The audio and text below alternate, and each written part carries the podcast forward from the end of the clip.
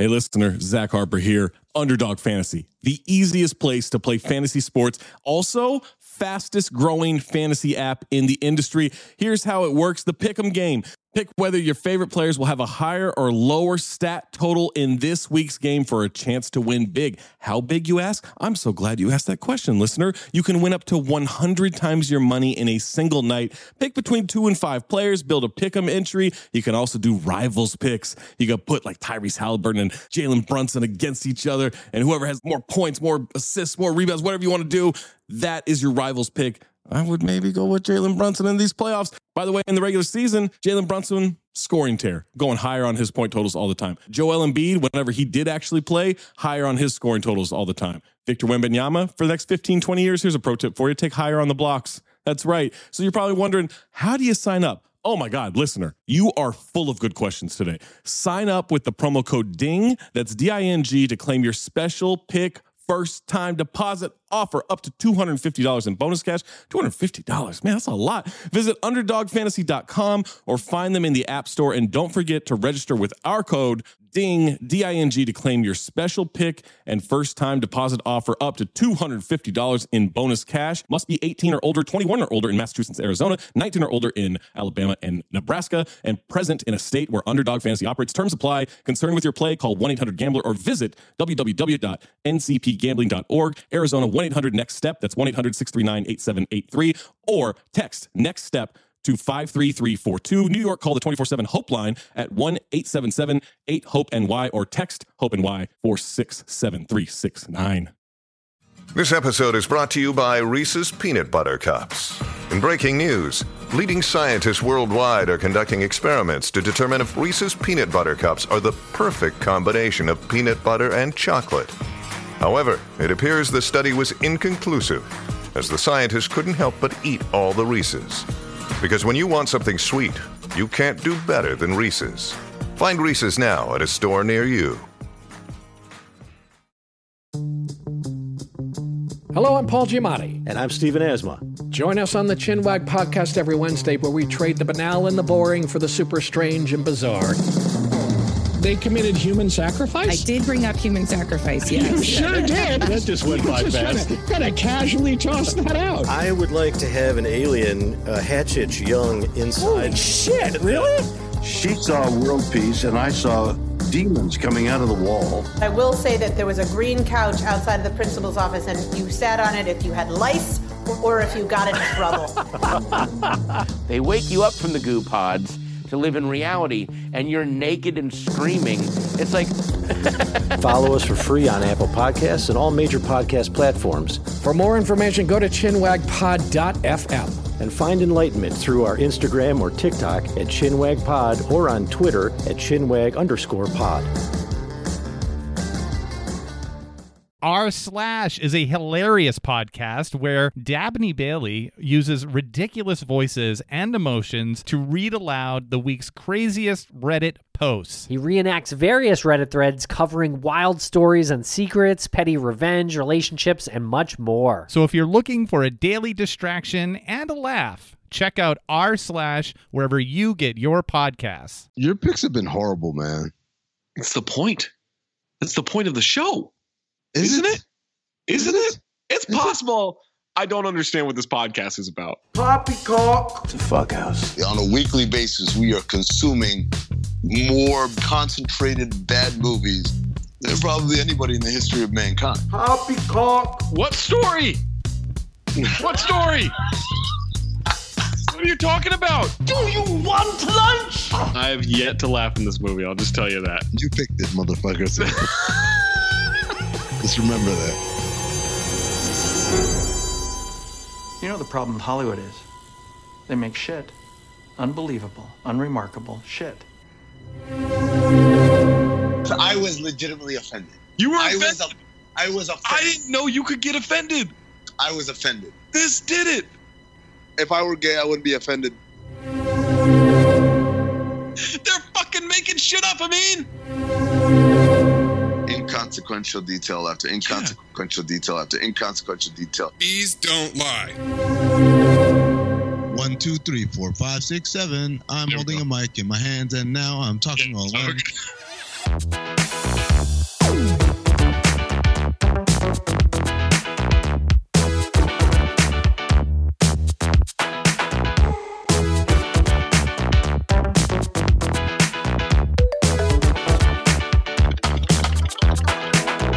This is the addendum to the waiting episode of Cinephobe. Zach Harper, that's Amin Elhassan, that's Anthony Mayes. And we couldn't do the movie Waiting without getting the thoughts of an actual expert. And so I'll just be upfront with you. Forever we've been holding this movie because there was a chance we were going to get Guy Fieri. Was there? Yeah. There's a chance? I was talking to his people. Turns out very low on the totem pole for a guy whose schedule is I don't know, maybe made up. I don't know what's going on, but tried for a while, just kind of touching base here and there. Did you try Taffer? Did not try Taffer. I did not try John Taffer. So what you're saying is I'm like fifth or sixth on your fucking list? No, you're second on the list. You just weren't first. That's what I'm saying. So the the one and only chef reactions on TikTok, on Instagram, on Twitter. He's everywhere. He's got millions of followers. Jeff, thank you so much for joining us on this addendum to waiting. We've already recorded our episode of this, but we do this every once in a while when we get a special guest and we have a special movie. And I feel like this movie, at least for me, I watched this movie a lot when it came out. Yeah. This was a DVD that got worn out for me. You weren't a chef at that point, right? I hadn't started just yet. I think I was maybe like one or two years before getting into kitchens. Did it make you want to become a chef or did it make Fuck no, dude. it was just a funny movie at the time. Like I was 2005, I was 22. So I was right in that sweet spot. These crude movies, these late night comedies, I guess they call them nowadays, but movies basically that couldn't get made today. Those were the kind of movies that I was into when I was 22. You know, the cruder, the better. the pathway you took where a couple years later you, you get into a kitchen did you think that this was preparing you for that like when you start getting into becoming an, an actual chef do you start thinking like well i've seen movies where the kitchen this happens the kitchen that happens the five second rule Zach, that was my question. Like when you started chefing, where you're like, "Hey, this happened in waiting," or you're just like trying to show someone your balls no one's interested they're just like no what are you doing we're in a kitchen Look, I've seen a lot of fucking ball sacks, a lot of assholes. I've never been the guy to flash the sack. That's not really my style, but Mm. I've worked in those environments. Really? Oh fuck, dude. The kitchen industry. The Batwing. I've never seen the Batwing, thank thankfully. But the kitchen industry, it used to be really toxic. It still kind of is, but there was always that pirate mentality in the kitchen of, of we don't give a fuck about you. You don't give a fuck about us. Let's cook your food. Let's fuck around. Let's have a good time and go home and get drunk and get high and do all those things. Right. So I've worked with these kinds of people, but it didn't really prepare me for the realities of the kitchen life. But over the years, I've worked with every single character in that movie. the accuracy in the different roles, Yeah. it's pretty scary. Like Monty, every fucking restaurant has a Monty. You know what oh, I mean? Like there's just that one guy. Maybe not with all all the statutory stuff, but there's always that one smart ass. Who's been there a pretty long time and thinks he's king shit. Yeah, yeah, yeah. And then Naomi, the really angry one. Yeah. Alanna Ubach. She's been there too fucking long and she gets angry at everything that people can I get a glass of water? Motherfucker. You know what I mean? Like there's people like that too. i've dated a few naomi's for sure That's a shocker. Dude, me too. Me too. That's funny. That's what they call Zach. They do. Sure do. Naomi of the podcast world. They call me too. Oh, me too. Oh shit. Goddamn. Whoa. That one flew right over my head, man. I didn't even pick up on that one. Mine too. I thought he was just calling me an angry waitress. I didn't know what the goodness. Chef, have you ever worked with a bishop? Is that the dishwasher? A Yeah. wise sage. Dude, every kitchen I've ever worked in has some dishwasher like that. It's always some dude that's going to drop some crazy knowledge out of nowhere, like some cryptic fucking like life advice that you wouldn't get from anywhere else. There's a bishop in every kitchen, man. Like Sri Lankan dishwashers. I've learned so much from Sri Lankan dudes that can barely speak English just based off like three or four word like life advice sessions when I'm having a cigarette out back. Dishwashers are a different breed, man. A career dishwasher. Yeah, you don't want to fuck with those people. And they will teach you lessons that will literally change your life, just like Bishop did in that movie. I want to ask a question to, to Zach and Mayes. I figured it would be accurate to the restaurant industry, but like, did you guys expect it to be this accurate? I thought it was just funny that to have a dishwasher that gives sage advice, like as a comedic tool. But what Chef is telling us, like, no, that's the thing. That's just everywhere. Yeah. Because I was trying to think of like, all right, all the servers or bartenders, or whatever that I've dated. All right, I've heard this and I've heard that. I felt like, okay, it's like kind of accurate. Mm-hmm. Yeah. Not like Chef saying I've worked with every single personality. I thought it was more specific to Rob McKittrick's experience. And I don't think he was necessarily taking too many leaps with any of the characters. I'm sure that he has worked with all of those personalities, but to hear Chef say you got one, you got one in every restaurant in every corner of the country. It's pretty amazing. Dude, everybody's fucking each other in restaurants. Like that I knew. Everybody under the age of 30 is fucking each other. It's very incestuous, the industry uh, in general. Like bartenders are fucking servers, servers fucking bartenders, cooks getting in the mix. The prep guy's cucked in the corner. Everybody's playing musical, sexual, reproductive organs in the restaurant industry. Would you say that it stays mostly within each restaurant or there's like cross restaurant pollination? Kind of depends. That's what industry night is for. Industry night. That's exactly right, man. There's a lot of crossbreeding, I guess you could say, between different restaurants. But by and large, like people spend so much time at the restaurant that it's hard to meet other people and you end up developing bonds with with people that maybe you wouldn't necessarily in a regular situation. Same thing with romantic interest. Like you're just around somebody for so long that eventually you're just like oh okay. I guess we're gonna have sex now. That's how this podcast works.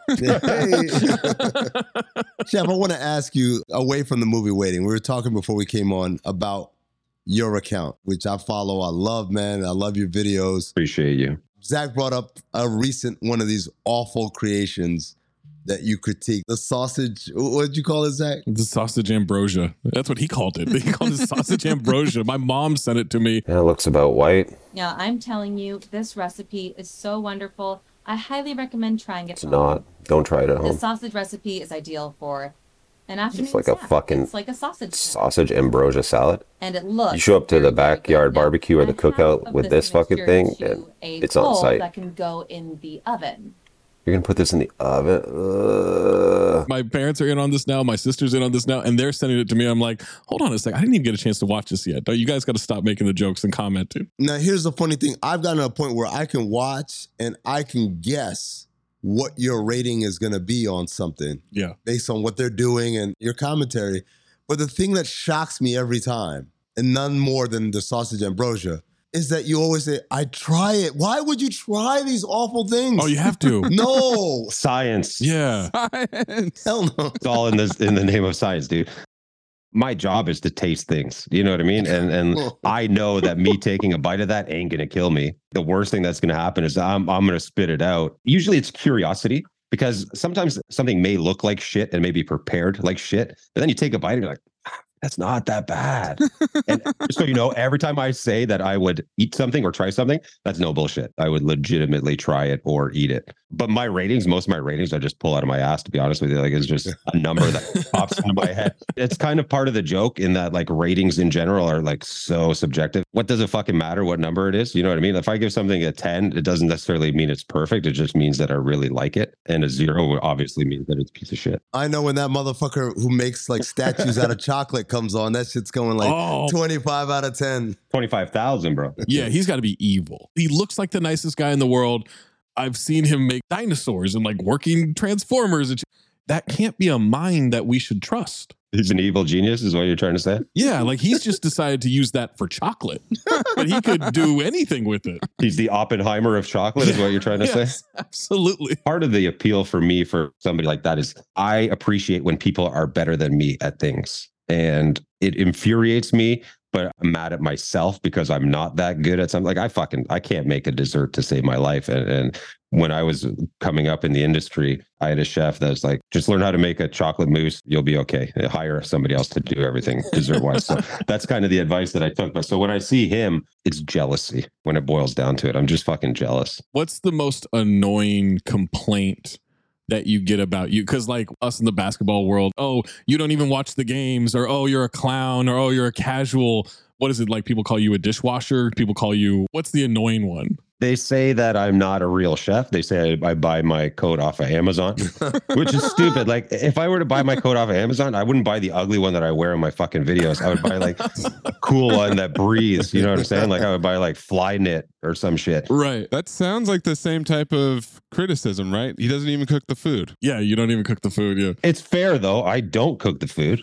Professionally, I cook the food, but actually not anymore because I quit to become a content creator. But I did it for a long time, and it just now the shtick has become I don't cook on camera. Like I've been offered some bags to cook on camera. Nah, I just don't want to. Damn. It's not worth it. The juice isn't worth the squeeze. I'll do anything for money, so that's crazy to me. Bro, talk to me offline. Especially if it's on camera. Yeah, no shit. Zach's there. Especially oh, if it's on camera, I'll do it for free most times. When's the last time you had seen this movie? Fuck, 10 years ago, maybe? Yeah. I watched it yesterday. In full disclosure, I fell asleep with like 20 minutes to go. No. Oh, Amin does that almost every movie that we watch. Yeah. Not this movie. I started it in the middle of the day, though. Normally, if I start a movie past nine o'clock at night, oh, it's a wrap. I'm not finishing it. So is that a denigration of the movie? Did it put you to sleep or were you just tired? I was high as fuck, if I'm going to be totally honest with you. Yeah. There you go. Yeah. That'll do it. And it did to you. But you know what? To a certain extent, it did kind of speak to the movie. Like maybe it's because I had seen it so many times. For me, rewatching comedies are, are tough after a certain point because, like, I don't know how old you guys are. I'm 40 years old. So back in the day, we didn't have memes. We just had quoting movies until you're absolutely sick of it. Still doing it. Yep. So do I, right? That's what this podcast, Podcast is also about. I think maybe it was a little column A, a little column B, but it didn't age well. There was a statutory rape joke within the first five minutes. Pretty major theme Yeah. of the movie. The the thing that I pointed out was yes, Ryan Reynolds' character is a statutory rapist for all intents and purposes. And I kept waiting, even though I'd watched the movie before, I couldn't remember the ending. I was like, there's a point where he gets his comeuppance, right? Like, no. No, he just decides to wait a week. Yeah. That's it. Growth? That's his big change, his growth. Yeah. Shit. Was the title Waiting not in reference to waiting tables, but in reference to Ryan Reynolds waiting? Oh, this is not a restaurant movie. This is a we're trying to not go to jail movie. Wow. That's dark. Oh no. We just took a dark turn on that. I believe the website is barely18.com. Yeah, Jesus Christ. God. You're just dropping tags like that? Fuck, man. Just for the record, any brands that are listening to this and thinking, hey, you know what? Maybe I want to get Chef Reactions to plug my shit. I do not condone anything statutory. Really, any of the themes of Cinephobe, we forced you on here. Like this is not a you decision. I need fully legal, minimum 30 years old. Fullylegal.com. That's a good one too. Fullylegal.com. We're going to start that one. yeah, the word barely does a lot of heavy lifting in a lot of scenarios. It does. And I also, I hate when, like, I was watching, fuck, don't judge me. I was watching 90 Day Fiance. Oh, I'm in. I'm in. Okay. All right. Cool. I was watching an early season because I had never watched it before. So I'm getting into it because I like garbage. So there's a guy in season two and he kept using the word consenting. We're consenting adults and blah, blah, blah. And like, I get what you're trying to say. But when you keep using the word consenting, It's not good. No, it's not good. You know what I mean? Like, it's just, mm. it's uncomfortable. Also, if I can offer up 90 Day Fiance before the 90 days, okay. watch that first season. Someone gets shot. What? Bro, There's a lot that happens, and that's the one.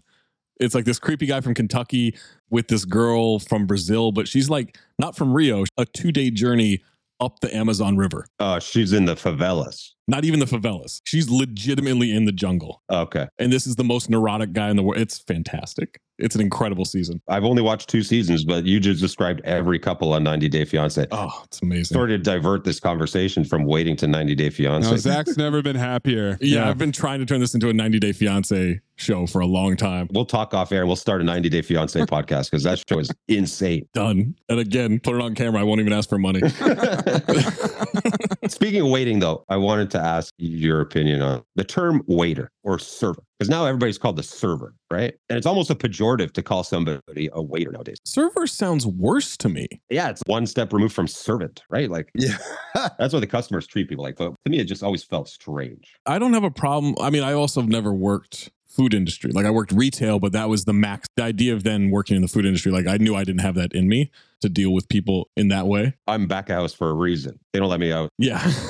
I can't imagine you being the friendliest waiter. Oh, your steak is overcooked? Huh. you don't say. Pack it up, get the fuck out of here, and never come back. This is a leading question, but I have to ask it. So, which character in Waiting reminds you most of yourself? Oh, that's a good question.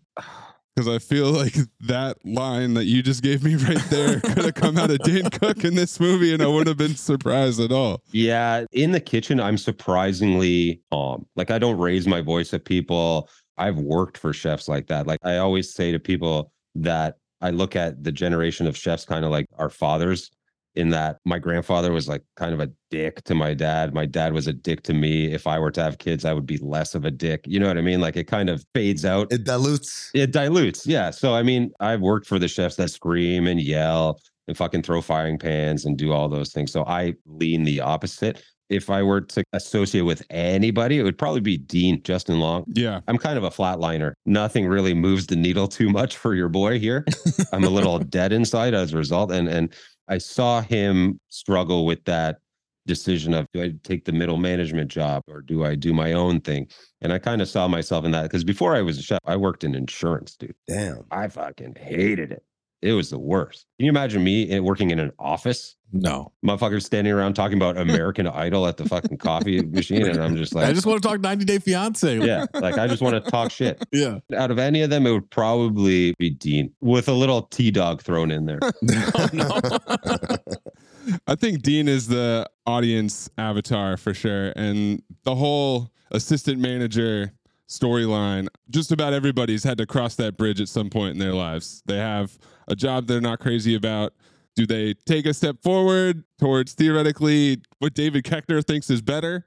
Or do they get the hell out of there like Dean decides to do? I've had to deal with that like as recently as five, six weeks ago. You know what I mean? Like I started doing my TikToks about a year ago and I was a working chef. Like I've been toiling away in obscurity, working 70, 80 hours a week.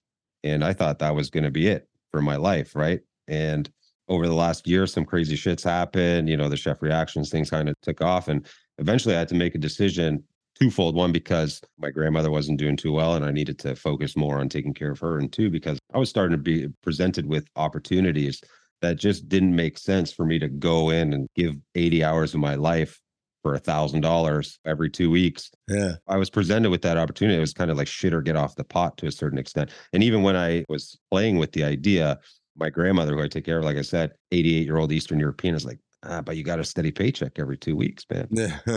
That's a steady paycheck. That's always going to be there until I fucking keel over a deep fryer at 45 and have a heart attack. You know what I mean? So I think maybe that's why it resonated with me even more so. You know, growing up, I probably would have said I was fucking, what's his name? Luis Guzman. Raddimus. That's my guy.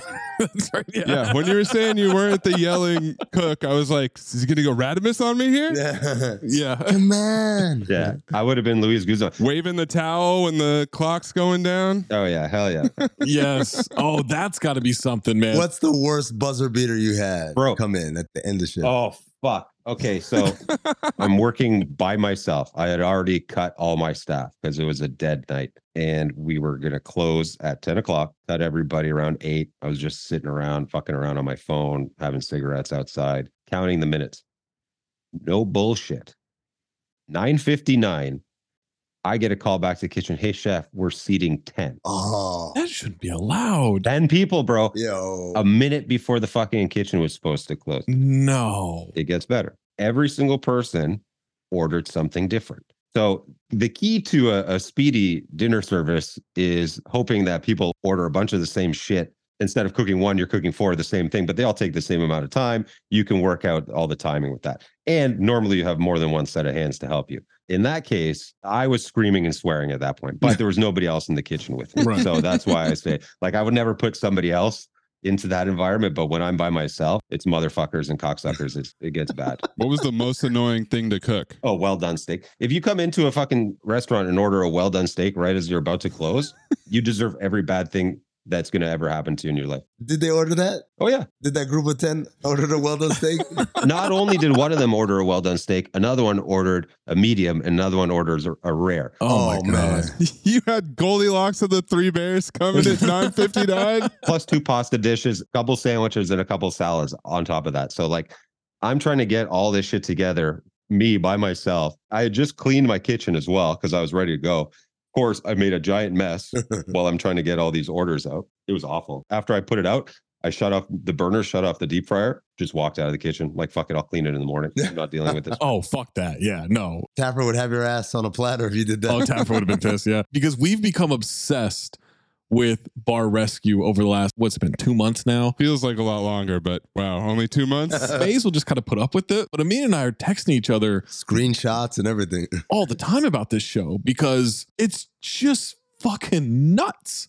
Like it's all performative, but it's insane the things that he says and comes his sciences, which aren't science. Twenty four thousand cars come by this building every day. That's not science. Like that's just not. Yeah, that's statistics. Right. butt funnel. Yeah, no, it's pretty staged, Yeah. but I'm sure he's a nice, nice man. In that situation where you get 10 at 959, Yeah. as a cook, you don't make any extra money from that, right? Like they're not tipping you out. As a chef, I don't take tips. Oh, that's right. Yeah. Those tips end up going to the cooks that left a couple hours ago. Mm. That sucks. I never take tips. Oh wow. When I was a cook, I took tips. When I was a chef, my cooks needed it more than I did. Yeah. I would never take tips. Unless unless I did something huge by myself, like a buffet or a banquet or some shit like that, an offsite catering. But even then it was like share the wealth, you know what I mean?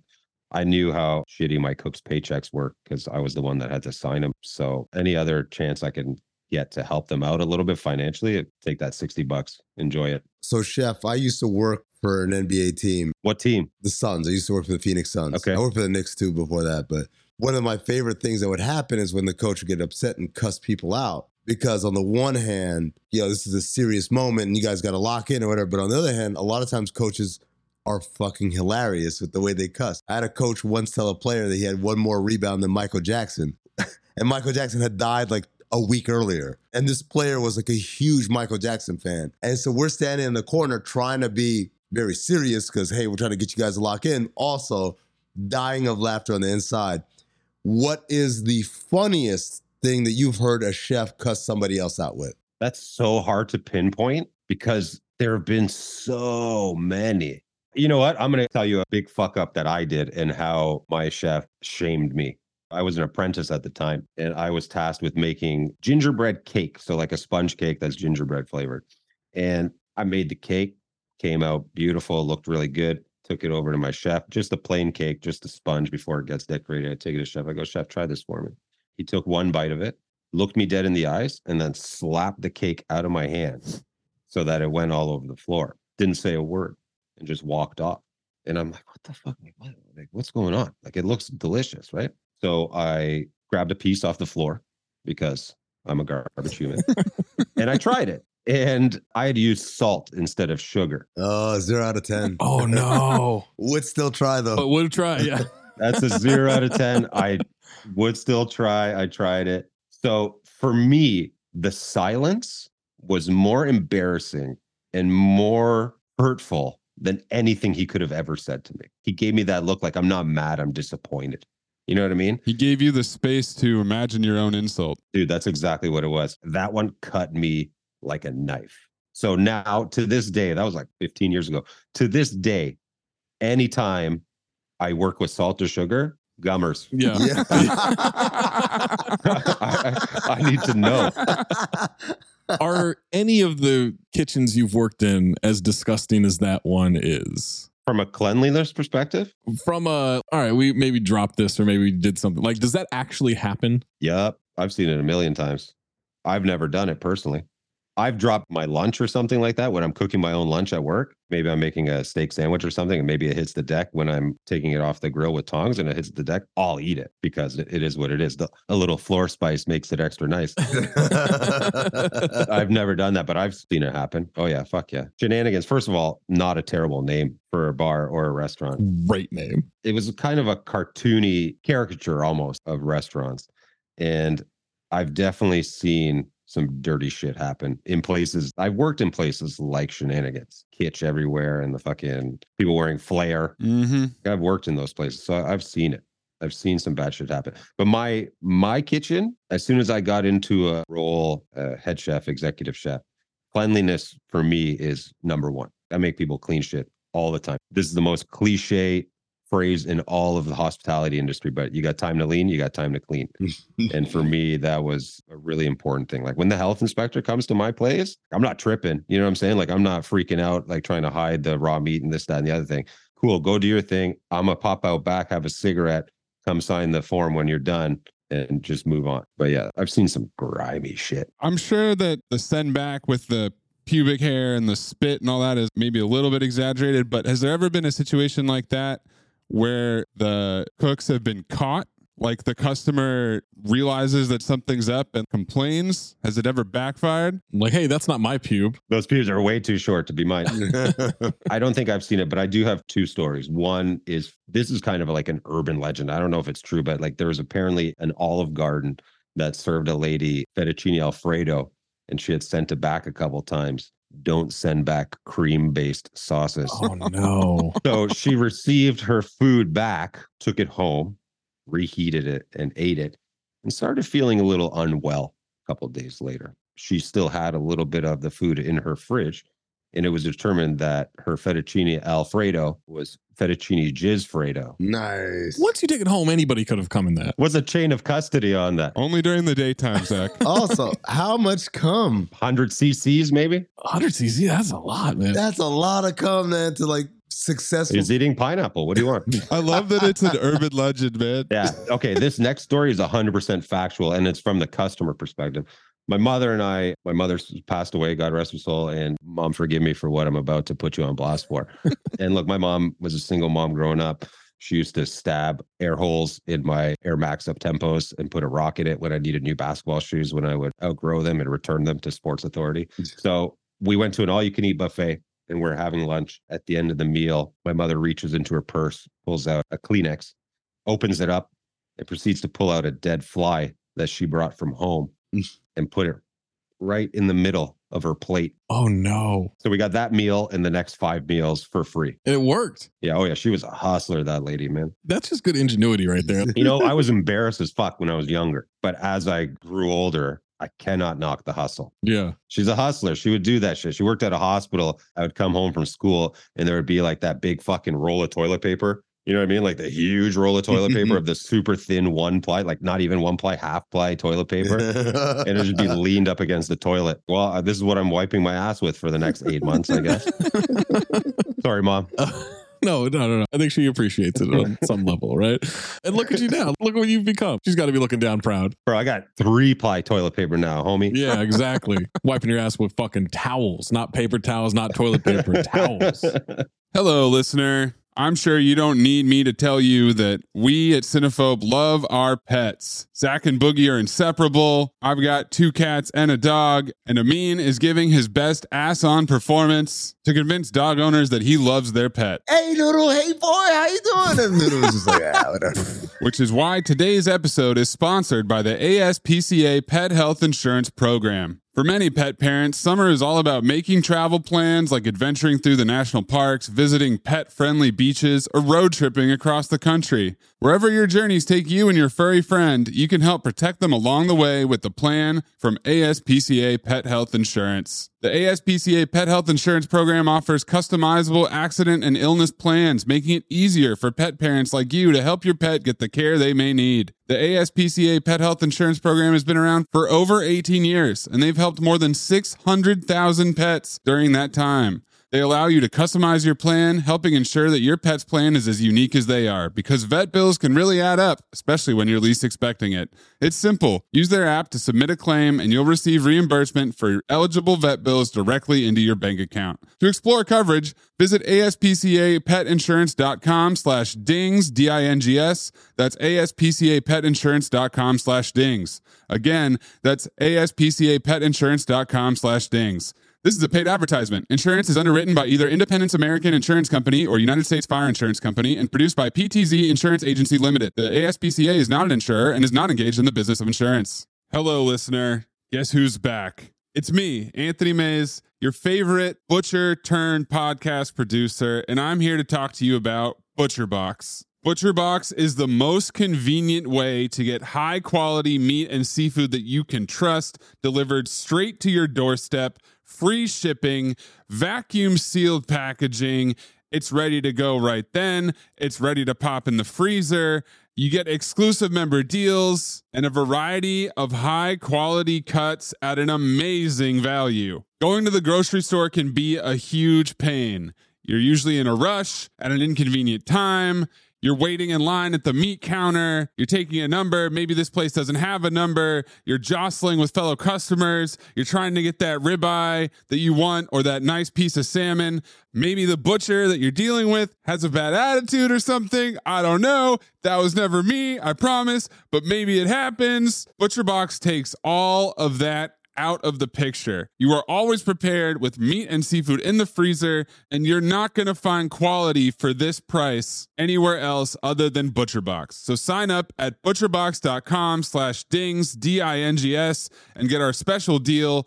ButcherBox is offering our listeners a free for a year offer plus an additional $20 off. You can choose salmon, chicken breast, or steak tips free in every order for a year. Sign up today at butcherbox.com slash dings and use code DINGS, D-I-N-G-S to choose your free for a year offer plus get $20 off your first order.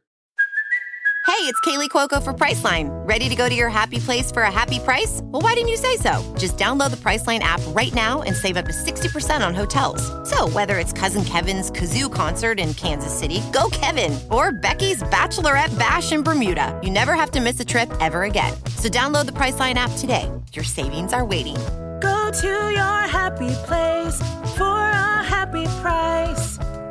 Go to your happy price, Priceline. Of the workers, who's your favorite worker to work with with the personality from the movie Waiting, and who's your least favorite? Because I actually feel like some might surprise people of the type of person you want to get along with for the next eight hours or whatever. You want to be on Monty's good side. Yeah. Despite him being kind of a scumbag, you you want to be on on the good side of a guy like that because he's the type of guy that'll fuck you over hard at work, try to blow up your shit. I could hang out with Luis Guzman. you know what I mean? Like his character, he seems like he would be fun. That's the kind of guy. Also, when you're in a kitchen, you want to have everybody on on the same page because service. If you're not on the same page, it's it's mental. Like you just don't want to even deal with that. Probably Luis Guzman, maybe a little bit of Monty. Nick and T Dog, no, you don't want those guys working there. Koechner definitely not. Whether you've worked like service industry or retail or whatever, everyone's had that David Koechner manager idea. I actually I wrote that in my notes that he does such a good job of being that fucking loser middle management company man. Yeah. Carrying around the the spec sheets and carrying around his binder with him wherever he goes. He does such a good job of nailing that character.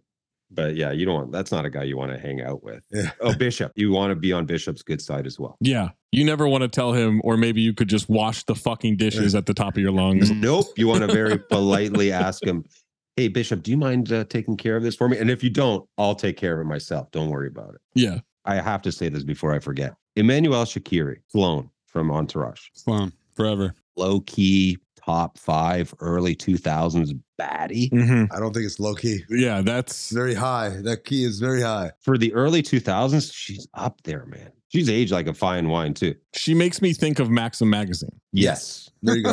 the Christina Aguilera issue of Maxim magazine. To be fair, Zach, you don't need a lot of help to think about Maxim magazine. No, I don't. It's always right there. You guys know me. I have every issue, and it's all they're all in pristine condition. and all the pages are stuck. all the pages are stuck together. Yeah, you got to burn those. And when you burn them, ghosts come out like when they burn Homer Simpson's underwear. Ghost of Jack's past.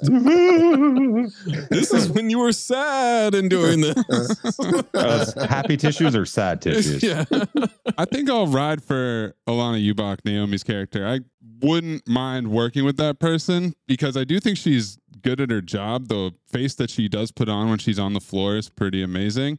And then she also knows her shit because she's telling everybody what to do in the kitchen and stuff. I could see working with a person like that. Yeah, like you always want to have somebody that's on top of their shit 100%.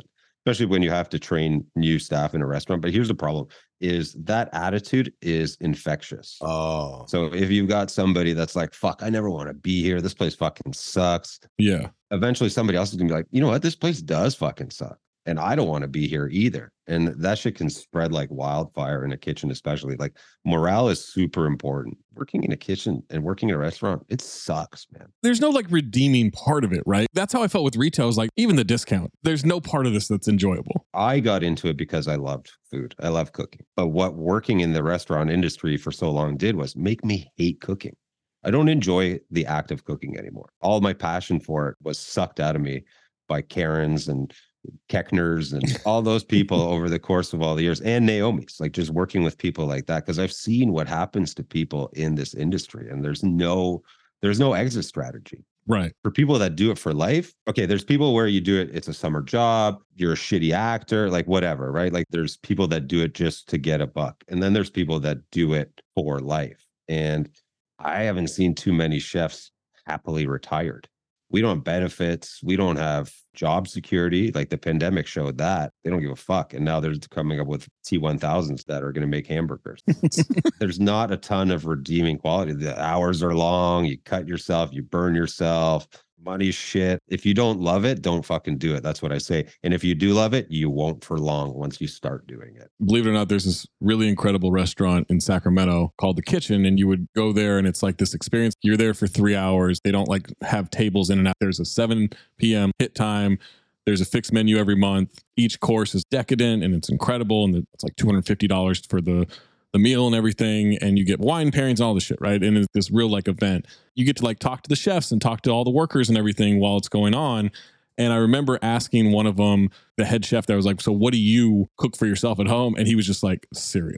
I just eat cereal." I wonder if that's the same for you. You've cooked all the stuff; it's your job, and you're just like, "What's the easiest shit I can do right now?" Peanut butter jelly sandwich, bag of chips, can of Coke. Done. Yeah. Jesus Christ. I eat a peanut butter and jelly sandwich every single day. I'm trained to do so. Is there a decadence to your, or is it just like meat and potatoes, PB and J? Yeah. What's the bread? What's the dude? Jif peanut butter, and I alternate between grape, strawberry, or raspberry. Are we going crunchy? Or are we going smooth? Do I look like a fucking psychopath? Smooth.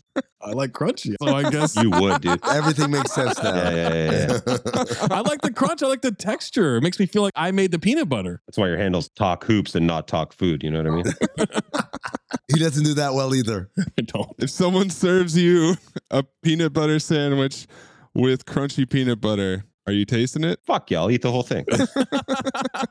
Uh, you seen some of the shit he said he would try? Like, Dude, man. Here's the thing, right? Like I would work sometimes 12, 14, 16 hours, food around me all day long, and I wouldn't take a bite. Not a single bite unless I was tasting something. Sometimes it would just be prep, so I'm not going to taste the raw onions because I know what a raw onion tastes like. But there would be days where I wouldn't even eat at all. And then I would come home and like, I'll eat beans out of a can, dude. Damn. I do not give a fuck. Do you understand? It's the path of least resistance. cold, just raw beans. It's been done. Yeah, it's happened. I'm not proud of it, but it's happened. I hate myself when I'm doing it, but I'm also being nourished and it didn't take me any effort whatsoever. Can like Chef Boyardee, I'll fuck with that stuff, dude. Oh, come on. Frozen pizza, I'll fuck with that stuff. Not the Chef Boyardee, though. That shit tastes like the can. It tastes like metal. I agree, but here's the thing. You know what it doesn't taste like? Effort. You and I had an exchange where you had mentioned the PB and J, and I was like grilled cheese, and you were like too much effort. Too much work. Too much work. I gotta turn on the stove. I gotta melt the butter. I gotta do this. I gotta do that. You got to wait for the cheese to melt. Dude, sometimes I won't even make peanut butter and jelly sandwiches. I'll just do them open faced, fold them in half, and eat like a PB and J taco.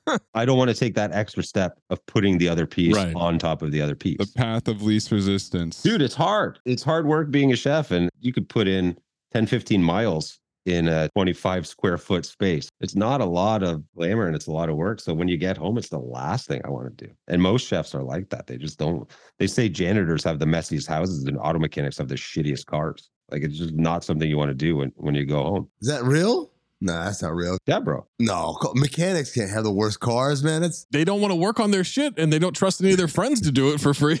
I guess when you put it like that. Is there part of that where it's you can't make a grilled cheese sandwich half-assed? If you do it, you're gonna do it. Yeah.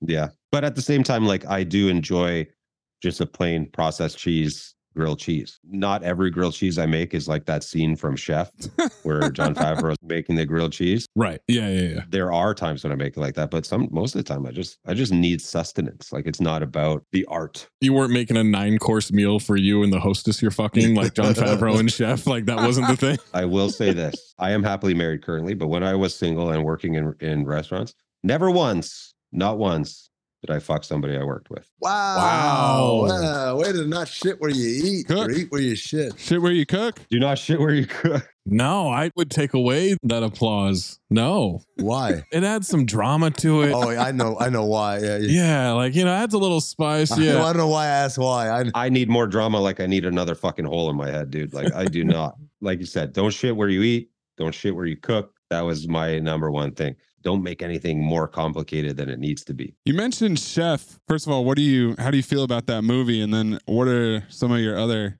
favorite movies about food or cooking? Love Chef. I think it's a, a phenomenal movie. I think it did a really good job of showing kind of both sides of the personality of a chef. The fact that on one hand he's such a perfectionist, but and then on the other hand that he's like, I just like the food. Burnt is a good one. Bradley Cooper. That one's a little exaggerated as well. I think that one's executive produced by Ramsay. So I think he had a hand in that. Oh, we'll have to have you back because that is eligible for our show. Does it qualify? Okay. We'll bookmark you for Burnt. I do that one because that's a good one. Big Night. Love Big Night. Big Night is phenomenal. Yeah. What a movie. The menu recently. What did you think of the menu? Yeah. It was good. I really enjoyed it. Again, a little cartoony for sure. Yeah. You've got to get the chef to be the the villain in that movie. Although maybe the guests were the villain. Yeah, kind of the guests were. But if you were going to murder a bunch of people, wouldn't that be the way to do it? Hmm. Spoiler alert. Something elaborate like that. That I mean, no comment. smart. All right, so chef invites us somewhere. We are going to politely decline. An island, maybe. I'm not saying shit that could be admissible in court one day. You know what I mean? Yeah, that's fair. I just want a fucking cheeseburger, chef. No dry snitching on this podcast. And then there's TV shows. Party Down. Party Down's great. Mm. Oh yeah. Phenomenal. There was an old British show called Whites Mhm. in reference to like Chef Whites. There was another one called Chef. Those were both good. I like British sitcoms. I like British humor in general. I was raised on Monty Python and who's the one that chased around all the naked chicks? Benny Hill. Benny Hill. I would watch a lot of Benny Hill when I was younger. Out of all of them, though, Chef's probably my favorite. we always have a bunch of like awards for the end of each movie that we do. And so one of them is the Michael Biehn Memorial Ass. I don't know if you remember Michael Biehn. He was in the first Terminator. Of course. He's maybe the worst actor we've ever had in Cinephobe history with the movie. What was it? Deadfall? Mm-hmm. Yeah. He was struggling with voiceover reads for narration. It was bad. And so who do you think did the worst job of portraying a character in Waiting? Travis Rezor as Chet was a nomination. He's the old friend who comes in at the last second. Leaves him the hundred. And Andy Milonakis is Nick. I was gonna say Milonakis. he follows me on TikTok though, so I should probably be. Nah. But what the fuck's he gonna do? He ain't gonna do shit. Yeah, I think you could take Milonakis pretty easy. I'm six foot two. I'll just hold my hand out and let him swing at air. Who do you think did the best job? Who was the Carl Weathers Memorial Ass Off Award for you? Carl Weathers. Yeah, dude. This is something we've talked about a lot on the pod, but Carl Weathers, when he was Apollo Creed in Rocky Four, spoiler alert, when he dies, that scene where he's on the ground convulsing, he did such a good job. The on-set doctor got worried and checked on him. Wow. That's how good of an actor he is. So yeah, the Carl Weathers Memorial Ass Off Award. Okay. All right. Shit. You're asking me who was the best actor in a fucking low rent comedy from 2005. yes. That's right. That's exactly what we traffic in. Yeah. Who do we give it to? We give it to Alanna Ubach for Naomi. Mm-hmm. I could give it to her. I would have said Ryan Reynolds, but he's the same character in almost every movie. Mm-hmm. He's like the white comedy Denzel Washington. you know how Denzel just plays Denzel? It's the same guy every time. Yeah. Or Arnold does the, the exact same thing. Thing I always love about Arnold, it's like you're a New York City cop. Your father's been a New York City cop. Your grandfather was a New York City cop.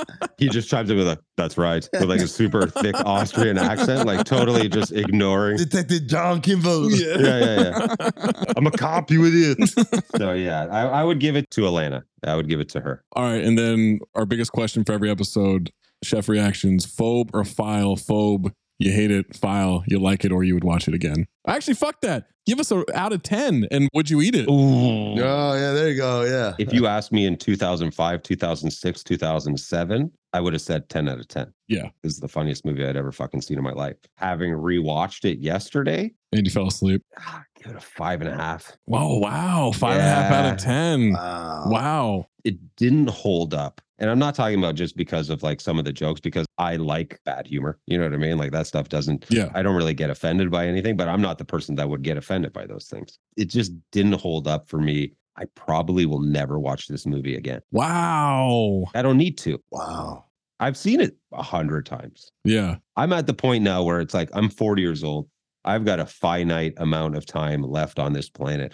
I don't need to spend any more of it watching shit that I've already seen 25 times. I'll never watch Chappelle's show ever again because I don't need to. Wow. I don't need to because I can recite it all from memory. Yeah, that's a fair point. I'll still reference it, but I haven't put it on in a while. I'll reference it, but like I just won't sit down and watch it. Maybe I'll catch a thing on YouTube, things like that. Like I'm just trying to stray away from rewatching the same shit. Um, so I don't think I need to watch this one again. Five and a half out of 10. Would watch if you haven't seen it. If you've already seen it, you don't need to rewatch it. Don't need to. Wow. That sounds like a tepid file to me. What do you guys think? Sounds like a file. Yeah, it's five and a half. I mean, it's over. Yeah. Five and a half over the limit? It's five and a half. It's over 50. That's a file. if you are a fan of raunchy comedy movies and you have not seen this movie, which I'd be shocked if you haven't, and you are a fan of raunchy comedies, but if you haven't, watch it. You will enjoy it. I'm trying to think of the movie that I would not watch again, not because I don't like it, but because I've watched it enough. That's a good question. What would that be for you guys? I don't know. I just keep rewatching the same shit over and over. Yeah, that's a bad.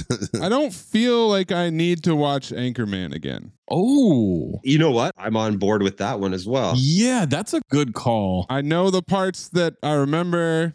I'll watch the clips sometimes. I'll make the jokes, but I'm not dying to put that on. I'd rather watch Step Brothers or Talladega Nights if I'm doing a Will Ferrell movie. I watched Transformers, the movie, the cartoon, eight million times when I was a kid. Mhm. And like, I used to swear by that. That movie was like a foundational thing for who I thought I was. Of course. And then I watched it 10 years ago and I was like, this is horrendous. Bro, I almost watched that last night. No joke.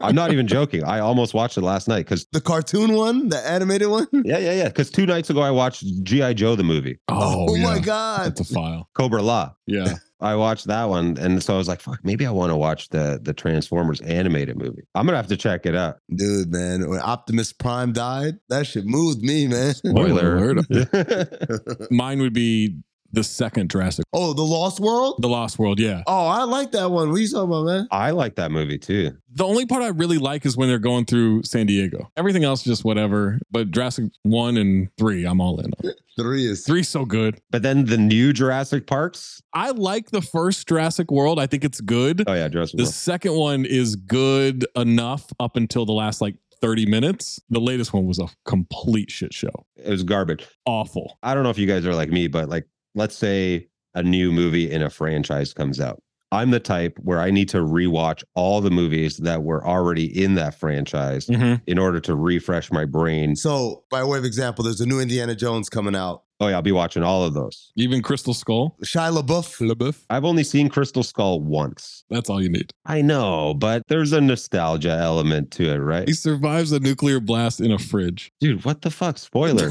what kind of fucking movie podcast is this? You're just dropping spoilers on that. Jesus Christ. But no, I'm that type. When the big tent pole Marvel movies come out, okay, now I got to watch Winter Soldier again for the 10th God time. Damn, that's, that's some homework, man. Yeah, it's probably like a little bit of OCD, maybe. I guess you could call it that.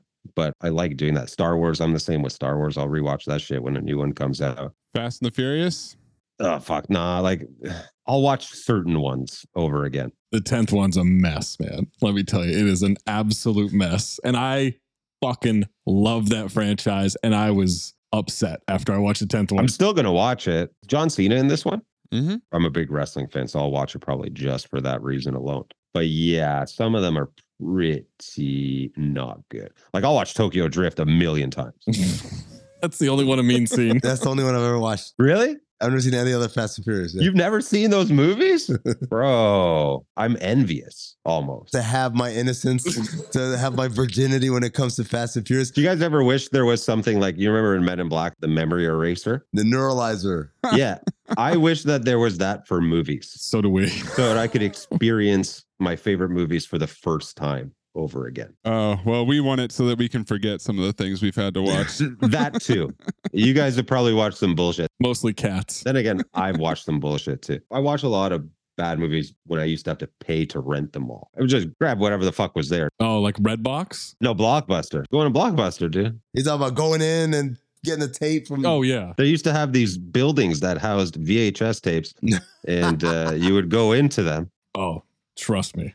I rated those things. All right, so Chef Reactions, you'll be back for Tokyo Drift. You'll be back for Burnt. Make sure you're checking out at Chef Reactions on every fucking platform. This man just quit his job. He just quit that steady paycheck to give you content, and it's my family's favorite content. You know, it's some of my favorite content out there as well. Appreciate you, dude. The bear, yay or nay? One last thing. Oh, yay. Yay, yay. Okay. For sure. Yay, yay. Yay, yay. Again, a little cartoony. You're making Italian beef sandwiches. You need beef, peppers, and bread. Like how the fuck, like, you know what I mean? They're they're scrambling. They can't figure it out. They're so stressed. They're so stressed. They got more people working in that kitchen than I've ever had working in one kitchen at any given time ever. Oh my God. So in my head, I'm like, how many fucking Italian beef sandwiches do you need to sell just to cover your overhead? your labor must be through the roof.